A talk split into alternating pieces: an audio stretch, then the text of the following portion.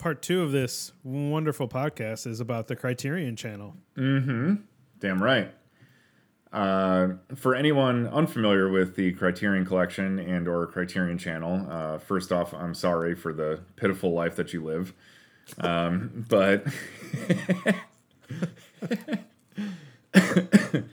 um, Criterion is a, a wonderful uh, film preservation company that uh, is dedicated to preserving, restoring, and making available to the public uh, films, uh, foreign, uh, contemporary, classic, uh, artistic cinema, really all shapes and forms of film, but just that they consider to have some sort of cultural significance.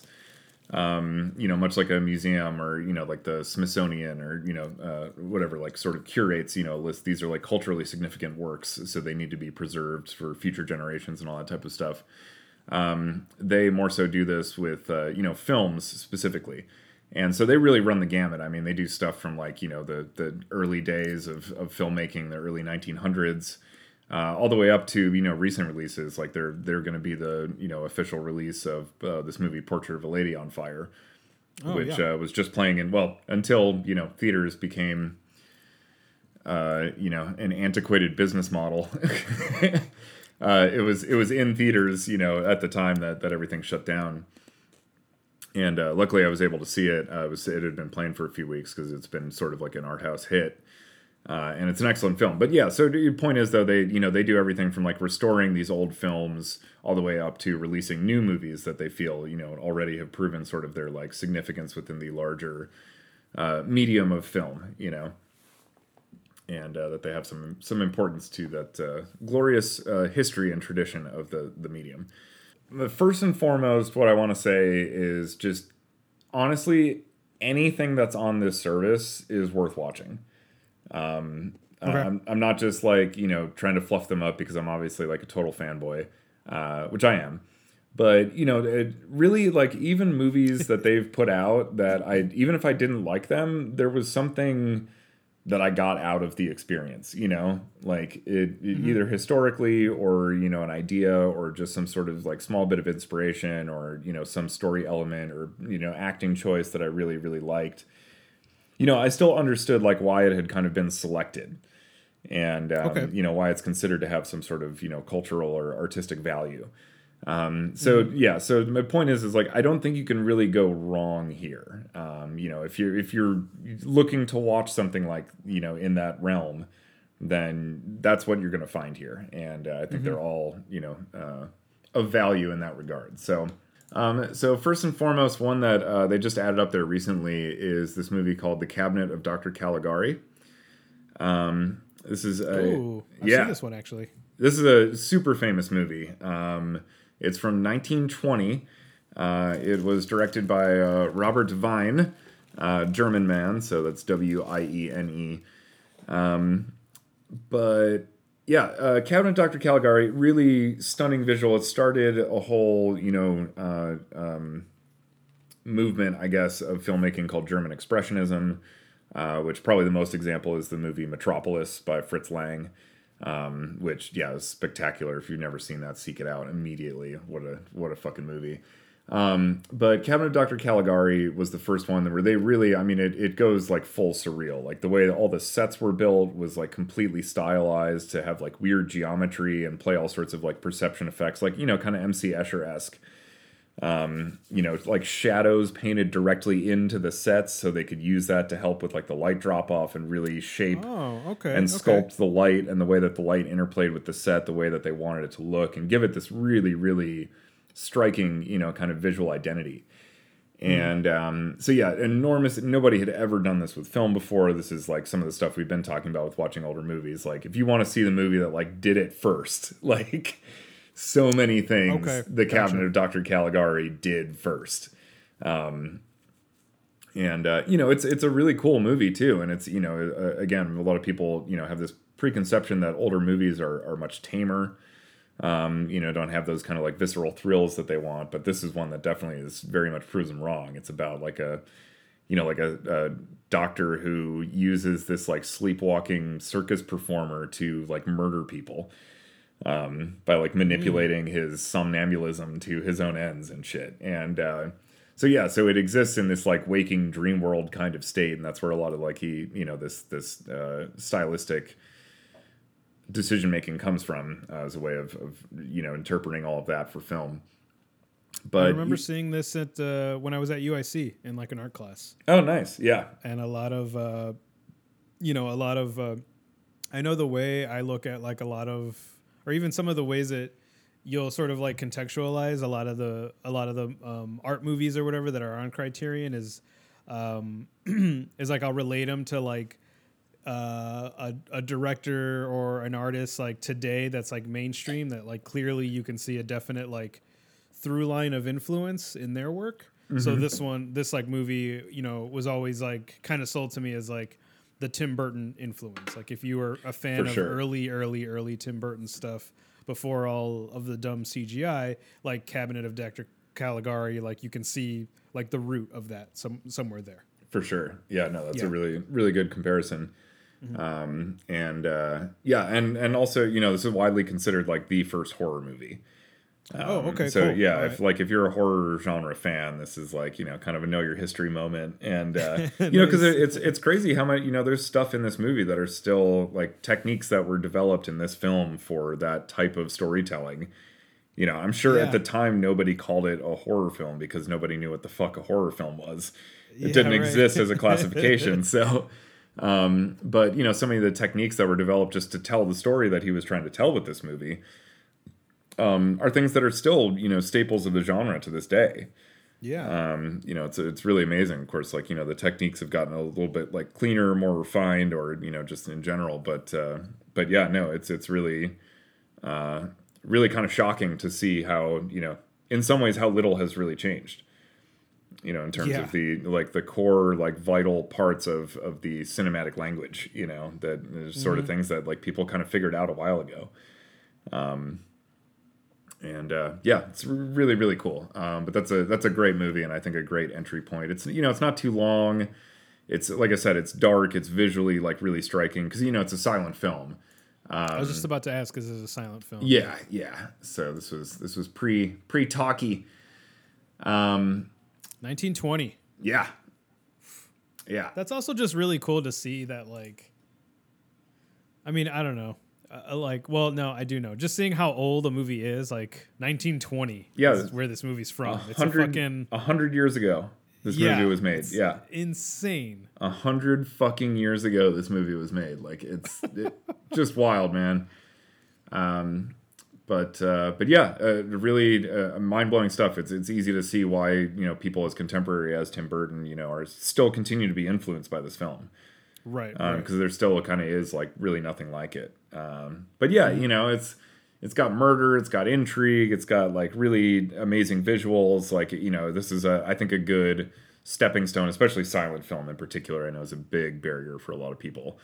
Um, just not even having any dialogue or anything, but you know, there's there's something really like pure and wonderful about like purely being pulled into the visual storytelling component of it that you can't even rely on something like dialogue right. to really push your narrative forward, you have to do it all visually. And um, you know, to see people pull it off to such you know success and with such aplomb in, uh, in as in this film uh, is really it's it's a thrill for me. You know, I really really enjoy it. Nice. So hopefully some other people feel the same way. Uh, yeah, moving along. Uh, next, I dropped in uh, a totally surrealist movie uh, called Okay. The Exterminating Angel, uh, which is by a uh, Spanish gentleman named Luis Buñuel. what is it again? The Exterminated? The Exterminating Angel. The Exterminating Angel. Okay. Yeah. And uh yeah, man, like this guy Buñuel is just fucking awesome. I, I love this dude. His just I don't know, the way he does high art with like a fucking smirking sense of humor the entire time is just is just awesome. Uh All yeah, right. I really like I just dig his vibe. It's like you can he's kind of like it's he's not taking himself too seriously but he's also not Okay. like uh, he, he's also not cutting the legs out from you know the the the the power of the punch that he's throwing. So Okay. like he manages to do like really scathing kind of like social satire or like artistic commentary on you know things in the world, but just manages to have like a sense of humor about it too. He he reminds me a lot of like Yoda, uh, Alejandro Jodorowsky as well. Okay. I think right, in that's just kind good- of like okay. his his attitude and demeanor. Um, you know, Uh-huh. he's like he's just like an eternal prankster, and like sometimes his pranks are like, you know, these artistically coherent kind of like brilliant commentaries on society, and sometimes they're just like, nah, man, I'm just fucking with you.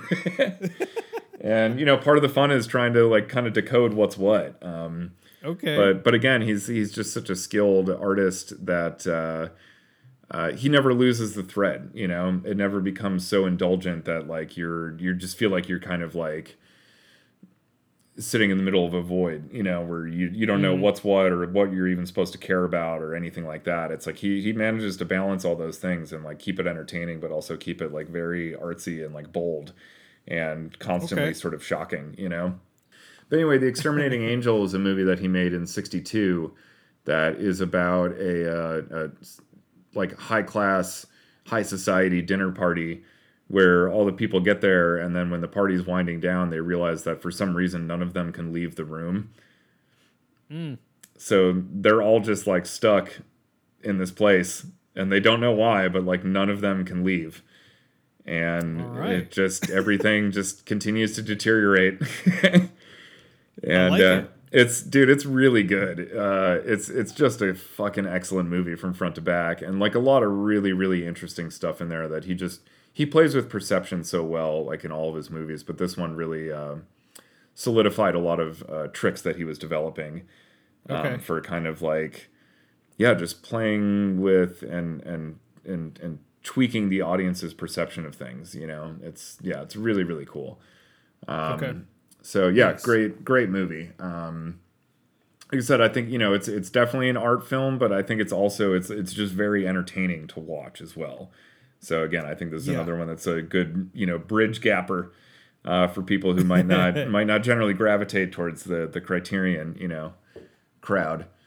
Uh, yeah. Um, next, I've got a Jean Luc Godard film on here, which uh, also from 1962. It's a, uh, 1962 is a good good year in my opinion. Cinema is one of the things I love about movies, and you know every art form really is like, but movies in particular seem to have this more so a little bit than than others, where it's the whole medium is like a conversation with itself. You know Okay. it's like and and that's something that you know you and I have talked about a lot that you know part of what gets us really interested in cinema history and stuff like that is is kind of you know we see movies now and we're like well what movies were these guys watching when they were growing up and like starting to get interested in being yes. filmmakers and then you get introduced to this whole new breadth of movies you know wave of films from like 20 years ago and then you look at those movies and you're like well what were these guys watching you know Yeah. uh, right. and you know what are they referencing and then you know sort of harkening back to and what kind of showed them the ropes um, and you know it's it's really cool and then the way that you know these filmmakers all sort of cleverly reference each other or are, are clearly developing techniques that were built you know or um, developed to some degree by previous filmmakers that they felt like they had something to contribute to or like another step further they could take it. Um, you know that stuff all contributes to just like the the richer and deeper appreciation of the film medium and like you know what what's happening inside of a film even inside of a scene or a shot you know the french new wave was all built upon people uh, in france that were film nuts and film critics that were watching you know the output of basically like film noir movies like crime crime and genre pictures from like the 40s and 50s in america was when these guys Okay. were coming up and you know starting to pay attention to film and, and write about it and think about it more critically and um, uh, you know it was the really the french guys that that noticed this and were like hey there's really this you know they developed what, what is now well known as auteur theory which is you know mm-hmm. an auteur director is like it just it, that's just the french word for author. And you know Okay. all all it means is that you know a, a director whose authorship you can see on any of one of their films. Like when you watch a mm. quentin tarantino movie nobody has to tell you it's a you can watch it and be like this is, this is probably a tarantino movie right Yeah. um, right, or right. Wes Anderson, you know, or Martin Scorsese. Like they they have very distinct styles as filmmakers. And this whole theory was developed by yeah this group of French people watching these American crime and genre pictures, and kind of realizing that like that's what was happening. You started to see these like individual styles of filmmaking emerge rather than, you know, at that point it was like the individual styles of films were the studio's style. Like Paramount had a way of shooting and lighting things. And MGM right. had a way of shooting and lighting things. So it was like all the big movies that came out of those studios had that house style to them. Um, but they started to see in these people the emergence of individual style and that was something yeah. that really excited them about filmmaking and where filmmaking could be taken so that's then they started making films from that standpoint of like this isn't this isn't like a piece of you know fluff entertainment to be to make money on. This is like an individual artistic expression. But so anyway the movie i chose here is a movie called vivre sa vie um, which is uh, translates to my life to live. Um, okay. it is uh, I don't think I can't remember if this was his first movie with her, but uh, he had a long-standing uh, professional and personal relationship with this actress named Anna Karina.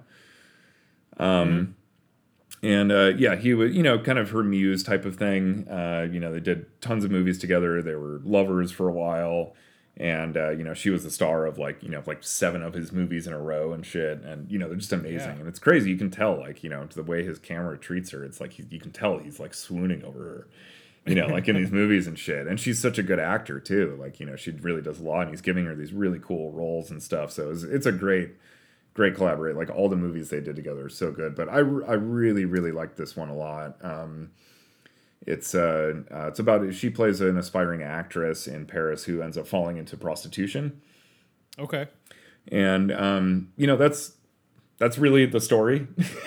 All right uh, it's but like I said, just there's just all these elements that that he pulls out of like you know out of life and and people's exploration of life and like France at the time and cinema as you know just art and as entertainment and music and all of this stuff. It's like it all just turns into this big stew. Um, okay. You know that that is all just happening kind of around this like theme uh, and and main kind of concept. I mean, you know, there's a real there's a real you know emotional trajectory to the story as you might expect from from that kind of premise. Um, but uh, you know, and while that is not to be diminished in any way, it's great, and her performance of the character is really startling uh, in in how complex and subtle and beautiful it is, and emotional. But um, there's you know there's there's so much like with the Godard movie, there's always three people in the room.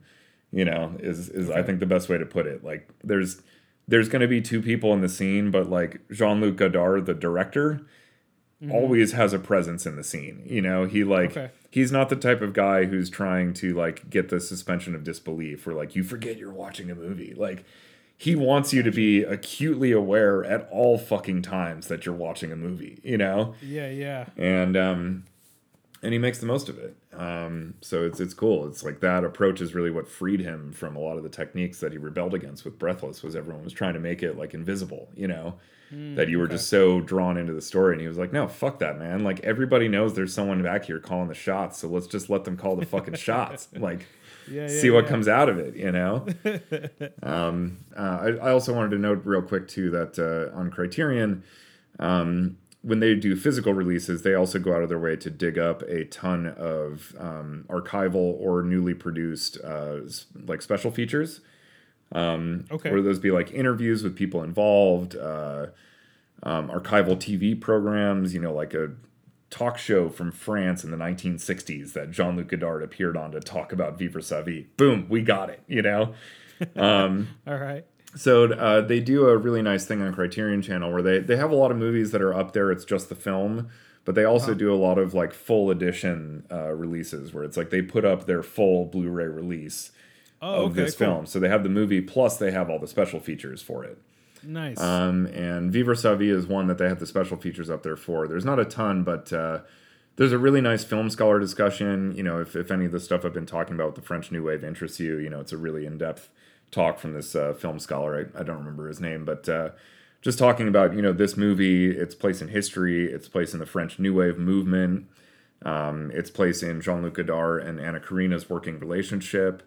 Um, and personal relationship and just all that stuff and just you know all that great like historical context that just really kind of shows you you know what what this movie was doing that we stuff we take for granted that happens in film now that this really like kind of carved the path for Um, yeah, it's right. great, and uh, and also a really cool interview with Anna Karina from 1962, like right when they, I think from uh, the set of the film when they were filming it.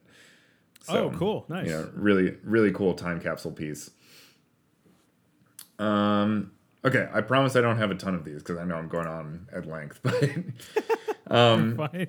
uh, next one is another uh, French director, a uh, gentleman named Henri Georges Clouzot. Um, it's a movie called Diabolique. Um, okay, I've heard of it.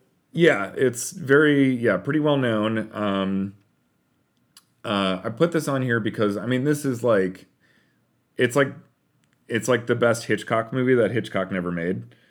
Okay. Um, Nice. And actually, there's a there's a really great story. This is another one that has uh, the full edition available on the Criterion Channel, so it's got all the special features. Sweet. Dude, the the behind the scenes stories about this movie are so good. Like this is you know it's a it's a thriller Yeah, yeah, yeah. um, about uh, I'll I'll give you the exact. I don't want to I don't want to paraphrase and fuck up you know the the setup for it, but uh, uh, this thriller from Henri Georges Clouzot, which shocked audiences in Europe and the U.S., is the story of two women, the fragile wife and the willful mistress uh, of two women, the fragile wife and the willful mistress of the sadistic headmaster of a boys' boarding school who hatch a daring revenge plot. Um, yeah, that's basically the you know the setup for it. Um, wife of this guy and mistress of this guy basically they both hate him and they team up to like how can we get rid of this dude because he's fucking awful okay. and Okay. yeah and it's fucking awesome it's like you know like Nice. plot twist central like this is a movie this i mean this is a straight up like thriller you know it's it's so fucking Okay. well done and has a lot of like really striking imagery really like horrifying shit um and uh, some some really amazing fucking twists and shit and uh, great performances all around um yeah just so good so tense like so just kind of keeps you guessing keeps you on the edge of your seat there's even at the end of the movie there's a final title card that says like do not tell anybody what happens at the end of this film um Oh, because okay, yeah all we right, don't cool. we don't want like to ruin this for anyone and you shouldn't you know Uh-huh. basically like don't ruin the experience you just had for anyone else like you know 'cause Yeah. that- and it is it's true the ending is so fucking good man like i'd be pissed if somebody spoiled that what's shit for me yeah it's dude it fucking rules you're just like sitting there and it's, it's great because the title card comes up while you're kind of still in shock you know and then it's like it's like hey that feeling you're feeling right now like don't fuck that up for anyone else you know Love it. I love and it. um yeah it's super cool but um there's a there's this great story about um you know hitchcock because it's based on a book and um Okay. and hitchcock wanted the book but uh, i guess Clouzot got it before him ah, and uh and he made this movie. It was a huge hit. It was like international like blockbuster. Um, Yeah. people were losing their fucking minds over this movie. And uh and man hitchcock was pissed. To the point that the guy who wrote the book um hitchcock bought his ne- the rights to his next book before he even wrote it oh um, shit. Yeah, no. When when he lost Diabolique, he he told he told the writer he was like he didn't even know what the premise was going to be. He just said whatever you're writing next, I'm buying the rights for it right now, and Yeah, uh, turned out to be Vertigo. So you know that that worked out all right. Yeah. Well, all right. There you yeah, go. Yeah. but man, oh my god, it's so. There's a special feature on here uh, though talking about how Psycho is basically Hitchcock's middle finger to Clouzot for taking Diabolique from him. Oh shit. Yeah, because there's a, a- particularly the bathroom scene, like Mm-hmm. you know the really famous like bathroom stabbing scene. Because there's a, a there's a very instrumental scene in Diabolique that takes place in a bathroom, Okay. and it's it's one of those moments that like really like horrified people.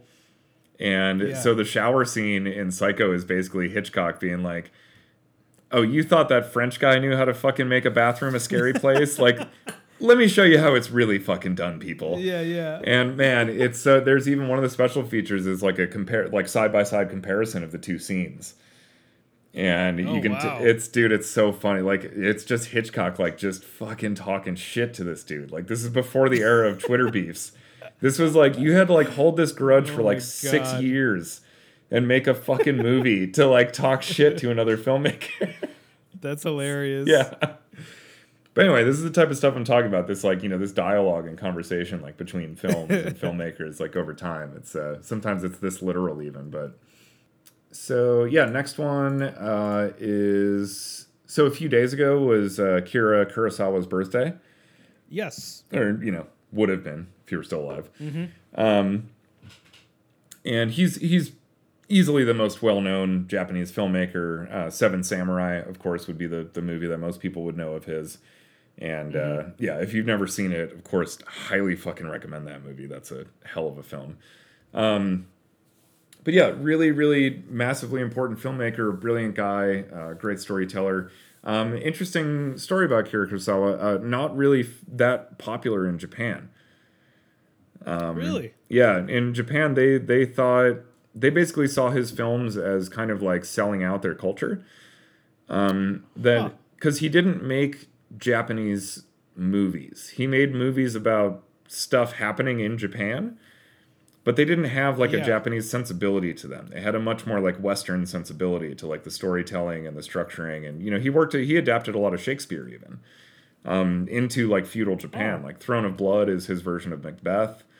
Um, uh, which uh, uh, is it? Ran is his version of King Lear. Um, Okay. And yeah, he did he did several other. Uh, I forget which one was his uh, Hamlet, but um, but anyway, you know, so so really in Japan they saw him as as kind of like a Western filmmaker, you know, that was just dressing up Western stories in Eastern you know trappings. And so you know, thing though is like he was wildly famous everywhere else in the world. so Yeah, right. you know, so so he you know did fine for himself, um, made tons of movies, but uh, but yeah, no, interesting, you know, for being like the most well known Japanese filmmaker, and, and I get it too. His movies do not feel like Japanese movies. Um, that's part of what makes them so accessible uh, to to you know foreign audiences. But you know, you want to look at like real Japanese filmmaking that's like Yasuhiro Ozu and like Kenji Mizoguchi. Um, these types of guys, they have this much more like you know, just like Japanese culture itself, it's like has this really um, Japanese culture in a lot of ways is very like internalized. You know, like you keep it in, you don't like express yourself Right, outwardly and right. like talk about your feelings. You know, and and that's like reflected in in the filmmaking and just the style as well has this like clean simplicity to it. Um, You know, doesn't do a lot to like play up the drama because they want that sort of like clean precision of everything. And um, Yeah. you know, Kurosawa does the opposite. He's like, fuck it. All right, we got 100 samurais fighting. Fuck it. How about if it's raining the whole time? Let's do that.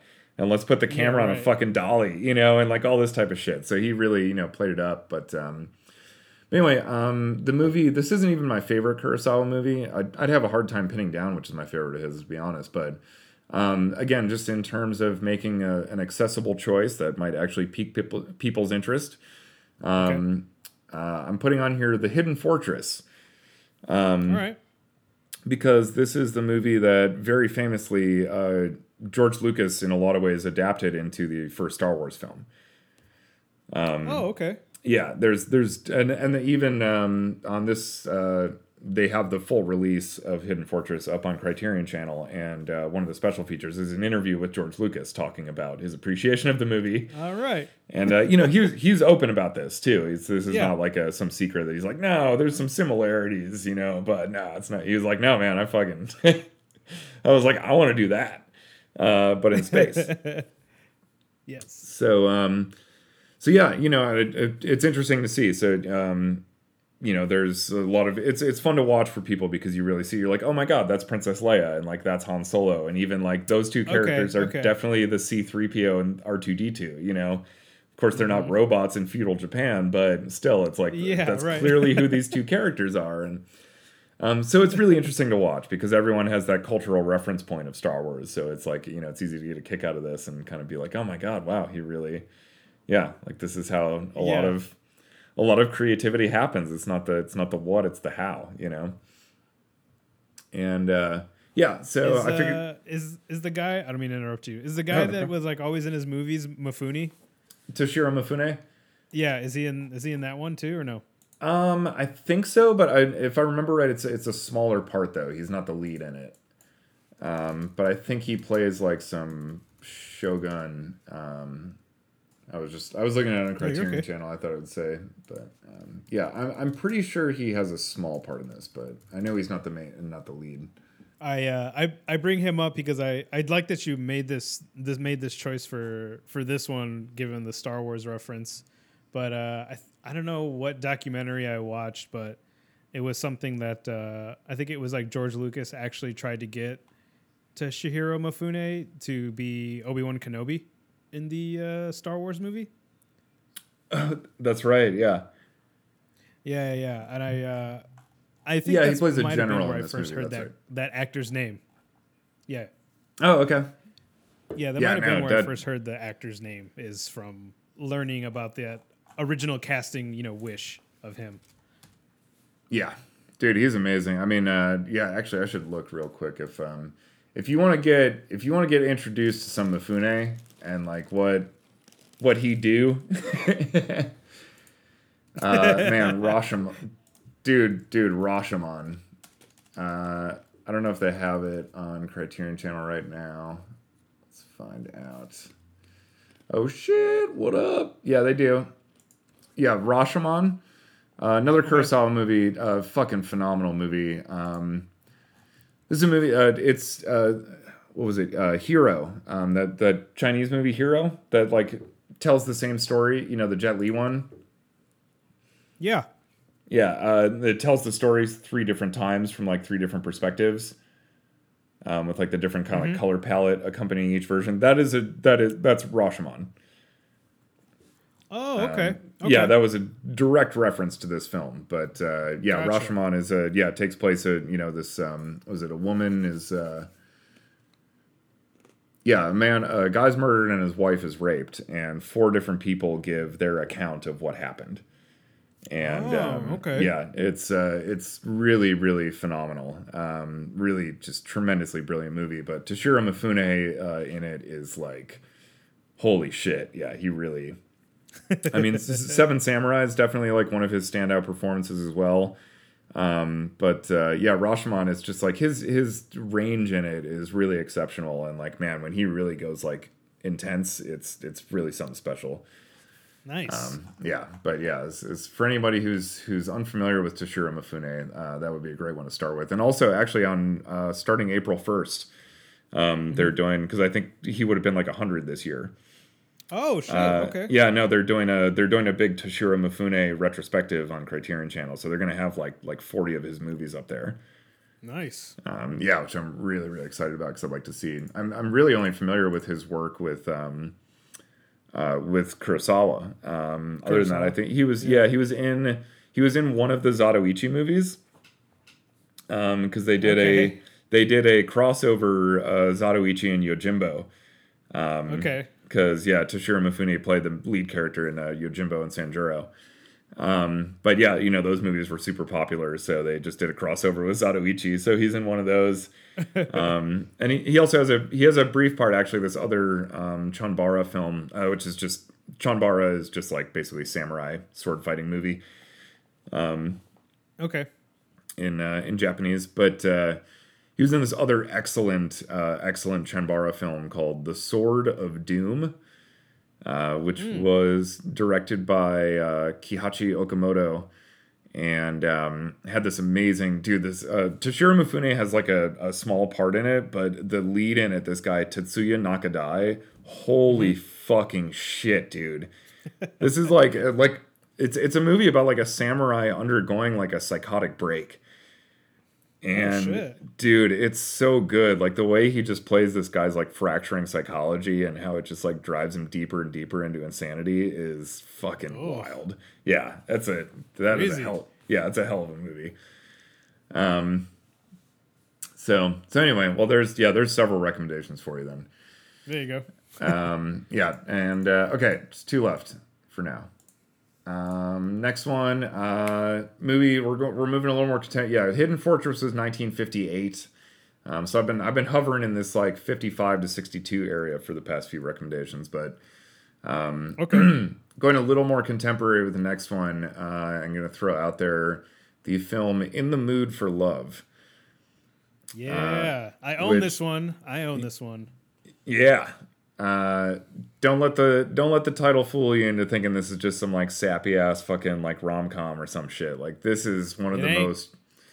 This is real shit right profoundly yeah profoundly and achingly beautiful films ever fucking made in every regard possible um, this is a, a chinese film from the director wong kar-wai uh, as i said yeah it came out in 2000 um, is another one they have the full uh, criterion uh, disc available on the channel so it's got all the special features which there's a ton of for this one so this is more contemporary um, you know, they had access to a lot more stuff and, you know, digital cameras that were filming behind the scenes shit and shit like that. So, uh, really, really, there's a, there's a tremendous amount of material breaking down basically every element of the film from like acting to the score to the cinematography to the production design to the directing. Like, you know, you can get real, real in depth on this one. And it's a movie worth getting that in depth on because it's like every moment Yeah. of this film is just like a triumph Um, but yeah, it's about these two couples that move into uh, apartments next door to each other on the same day at this building. And um, after a while, the the husband in one of the apartments and the wife in the uh, adjo- uh, neighboring apartment realize that they're find out that their spouses are having an affair with each other. Yeah. Um, so yeah, so the man's Oh. wife and the and the woman's husband are are having an affair with each other. So they decide to see if they have their own kind of connection. And I, I don't. It just I don't want to like take it beyond that. It's it's just no. Yeah. I think that alone is enough of a, a good premise, you know, to to get people intrigued. But like, oh my god, I've seen the movie and I'm already like, damn, I gotta watch this like I- soon now. dude yeah it's the one thing the one thing i find difficult to watch about this movie is like it has the most beautiful and just sumptuous and delicious looking cigarette smoke Oh my god, yes, it does. of any movie like i can't every time i'm watching that movie the whole movie i'm just like i just want a fucking cigarette so goddamn bad right now like um yeah the, the cinematography is is really like from another world it's so good um it's this crazy australian dude named christopher doyle that shot it and um Oh, yeah okay. just man his his ability to just like i don't know like like understand and communicate with the energy of like a place and a moment and and just capture it through the camera in a way that like doesn't lose any of that in translation is it's just impeccable. Yeah, and uh the, the whole movie just like oozes with that feeling. Um it's yeah it's fucking good. If you it's like a it's like a torch song as a movie you know? Yeah. like it's it's just awesome. Um but yeah it's it's like i don't know it's like romance in the most like beautiful longing and like real way possible um and yeah and just in a way that doesn't like cheapen the emotion or make it like chintzy or cheesy it's just like it just feels like honest and real and Yeah. and just tremendous. Yeah, it's it's really this movie has like a real power that you just can't put your finger on. Like as soon as you start watching it, you're just like hypnotized. Um, yeah, so fucking good. But uh, yeah, so there's that one, and then the last one I'm going to highlight today is a movie I've brought up several times, even on our very first episode of the Couch uh, podcast. Uh, It's a movie called Stalker. ah, yes. Um, Yeah, it's, uh, by the uh, famous uh, Soviet filmmaker Andrei Tarkovsky. Um, this is a film of his from 1979, and uh, yeah, this. Oh, Oh, yeah. Oh, Sorry about that. I think that. we're back. we're back. I think we're Um, back. Okay, yeah, no sorry. Go ahead. But anyway, Stalker. I brought it up on our original episode in relation to the movie Annihilation. Um, Right. Which was what we talked about on our very first episode because uh, it was one of those movies that just really kind of shocked me. Um, and uh, yeah, because I was not expecting. I was not expecting to ever even see this movie based on the trailers. I was just wrote it I off immediately. I don't bring you all winners, Dorian, but every Yeah. once in a great while, I can I can get you, and I feel good. yeah, no, you did. You got me on that one. Uh, no, Bobby like called me up after he saw it and was like, "I'm taking you to see this movie because I think you have no idea what it is, and I think it's like hundred percent up your alley." And I walked out of it and I was like, "Dude, this guy made a fucking Tarkovsky homage, like on a big butt. How the fuck do you get away with that?" Um, yes. but yeah, it's uh, uh so yeah, Stalker uh definitely was on uh Alex Garland's reading list when you know when he made Annihilation. Um, there are a lot of striking similarities. Also, a lot of striking similarities to another Tarkovsky film, Solaris, um, which uh, is probably more well known than Stalker, um, partially because Steven Soderbergh did a just god awful remake of it uh, in the like early 2000s with George Clooney. That I think even Soderbergh like has disowned it. He was like, I, I don't, I just I wasn't there for that one. You know, like kind of blew it there. Um, but uh, but yeah, the original Tarkovsky Solaris is is truly remarkable. Like all of his films are. But um, you know, Annihilation struck me as a, a sort of like you know an homage piece, like a, a real uh, kind of love letter to Stalker and Solaris, and I, I just that made me immediately endeared me to the film because um, on top of it, I thought he did a pretty good job of it, and of uh, yeah. you know spin, spinning it into his own story and like its own unique you know uh, identity and everything, but still retaining a, a very clear communication that um, you know this is this is where this is coming from, and uh, um, this movie in particular, Stalker, uh, it's so it's it's at its at its core, it's a science fiction film. It's actually even adapted from a science fiction novel called uh, Roadside okay. Picnic, uh, which is written by these uh, Russian science fiction uh, writers, Arkady and Boris Strugatsky. Um, and the book itself is excellent. It's all about uh, this basically like all of a sudden in the world, there's this area where there's all this alien shit just like kind of appears there. And sounds sounds familiar. Sounds yeah. very familiar.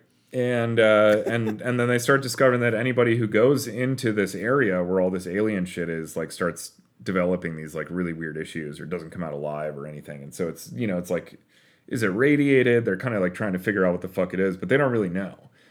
Um, but you yeah. know they they start to discover things that like if you limit your exposure, only go in for a certain amount of time, like you can you can survive and things like that. So you know people start okay. trying to people start trying to, to scavenge this area. They call it the zone. And uh, um, you know so so these like bold uh, what they call stalkers like the uh, you know that are that are like guides that bring people into this place because they've gone through and they've tried to sort of map out some of its more um, intangible secrets and uh, traps and whatnot. You know there's all sorts of very like existential problems that you'll run into here more so than just like oh this thing's going to jump out and bite you or whatever. It's no more like you know like in annihilation even it's like yeah right. no if you step foot in here it's going to you know alter your perception of reality to the point that you won't want to live in a world where you're not a plant anymore, you know, or like whatever shit like yeah, that. Yeah, right, exactly. Um, yeah. So you know, it's it's much more on like that kind of plane that these things exist. Again, it's it's something alien that we're dealing with here that we can't understand on our terms of of existence on Earth. You know, it's just something different than that. Yeah. Um. So. So anyway, in the you know in the book, this is like the reason the book is called Roadside Picnic is because kind of what they end up discovering is that like this is all like fucking junk left by a bunch of aliens that passed through. like you okay. know, in in a sen- essentially, like it was like a bunch of aliens had a roadside picnic and they left all their trash here, and now we're for like decades are ah. sorting through it and trying to figure out what the fuck it is. It's all garbage, you know. And uh, you know, it's it's at least that's like one person's theory, you know, of, of what yeah. really really transpired here and what what created the zone and why this shit is here. Um, but uh, so you know he uh, Tarkovsky adapts it into a much more um, spiritual and metaphysical exploration of the nature okay. of existence and uh, and all this. Like like as he always does with all of his movies, he has a very he had a very deep obsession with that stuff. Um, and uh, and again, I you know he does explore a lot of themes and imagery related to religion um, which I, I, understand can okay. be off-putting for some people. I'm not particularly religious myself, um, so I generally don't gravitate towards that type of stuff. But he really he he brings that stuff to the table with not only a a uh, a, a real uh, strong degree of questioning. He was never really happy with. Okay. He he seemed like one of these people that was never really happy saying he knew anything you know, he had beliefs that okay. guided him in certain directions, but he was always questioning things.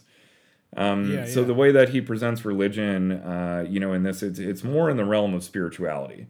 Um, while there are definitely things that that uh, you know bring us into more specific uh, religious iconography that would then connote you know certain religions that being discussed here, and of course you know he was, he was raised like Russian Orthodox, so that's you know oh, yeah. going to play a big part into where he's coming from with all of this, but the way that he couches Right, it in like science fiction and the unknown just gives it this like such a larger component you know than just sort of like life on earth. It's all about like you know the the outer realms and like questioning whether whether the spiritual and things like that might not be one and the same as like you know the the the alien and the unknown. Um Okay. and he really takes us into those realms and just you know he's also just one of these guys like just the the, the poetry and visual crafting of his movies is just like second there's nobody else who's ever made movies like him Yeah, um, yeah. there's there's something about it again that just like pulls you in the way that he just like sees the way that he envisions scenes and uh, you know what he chooses to show you and the way that he presents them man they're just every single one you're just you're just fucking floored by it. Like it's mm-hmm. there's such a there's such a precision and an artistry to it all that is like so wild but also just not you know it's not always just about being clean. It's always about like being poetic and sometimes that's a little Yeah. dirtier but like he always crafts it in a way that's just like i mean i've seen some clean shot makers in my life you know i love me some fucking mm-hmm. david fincher but like man nobody can hold a candle to the level of just oomph that he puts into his shots you know? Like it's Yeah. man it's fucking mind-blowing. And his endings he's got some of the best endings in cinema history. Like he really like man it just it, every one of his movies i feel like he just recontextualizes the entire thing with like a single shot at the end of the film you know? Where you're just like I, i've spent like you know his movies are long too and they're and they are and and they are Yeah. fucking slow i will tell you like you know stalker stalker's like two hours and 40 minutes it feels like a full day you know it's it's not like a breezy it's it's not like Yeah. watching Once Upon a Time in Hollywood where you're like, oh my god, it's almost over already. Like Stalker, you're gonna Yeah, feel right. every fucking minute of this movie. Um, so I, I will admit, you got to be in a mood to watch one of his movies because it's really, really dense. Um, really, it's gonna take a long time. It's not gonna be in any fucking rush to get anywhere. Um, but man, it is just gonna blow you, and that's part of what it. You know, it's it's so rich with subtext and symbolism and and just you know artistry that it's like it, i'm thankful when i watch his movies that he allows me the amount of time to like uh, ponder you know what he's putting in front of me you know it's a very pensive Yeah. experience because there's just so much there that if it, if the pace were any faster i'd feel like it was just blowing by without me giving me the time to really properly consider and unpack what's there um and so he does a great job of that and just you know just with using textures of of you know visual textures and audio textures and all these things to like really give it this life outside of the frame and like in the room that you're watching it in it's is you know just really impressive stuff that again i've seen other people do similar things that just somehow didn't have the impact that it did when he did it. And you know i can't can't totally put my finger on what he's doing so differently. There's just some about his eye and his sensibility that just like leads him in the right direction.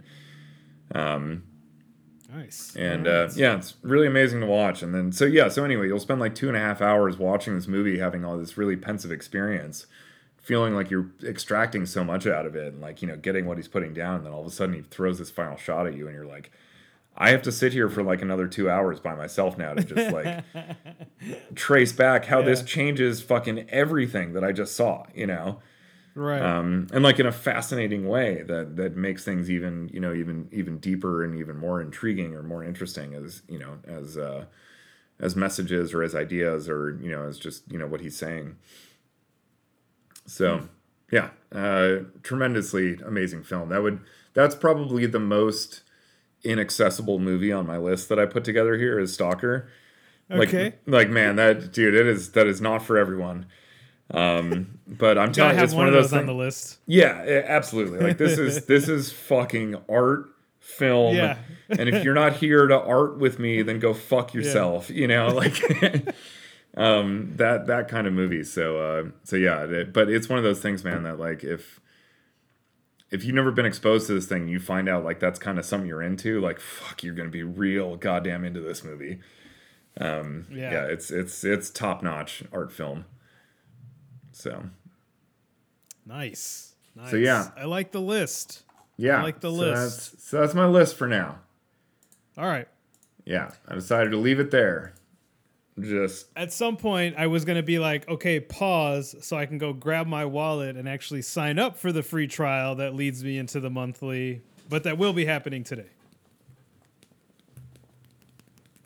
yeah, Yes. buddy. That's what I'm talking about. Yeah. Love it. Love to hear it. Definitely gonna. I'm definitely gonna do that today. I feel like I. I feel like with the, with the quarantine, like Yeah. don't get me wrong, like Vin Diesel's Bloodshot is still gonna happen. Oh yeah.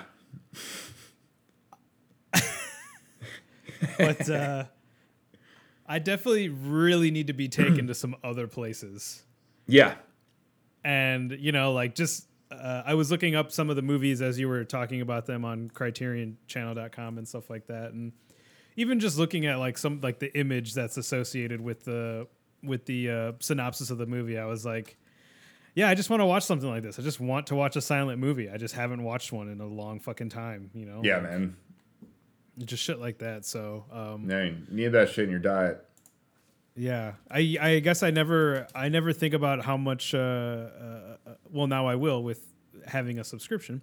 Is uh, how much I need like a that visual storytelling just to slap me in the face more than just like dialogue and everything, you know. Mm-hmm. So, like that's kind of what I'm looking to see now. Is just like imagery. I just want to like feel that now. Yeah. Oh yeah, man. This is this is we we got your back. Um, and also, uh, also on Criterion Channel is a little movie known as Twin Peaks: Fire Walk with Me. So when you finish Oh, season so I'll be two, able to do that. So when you finish season two, you'll be able to watch that. So True. Sweet. Yeah. Awesome. Yeah. I totally It's- I forgot that that was a Criterion release.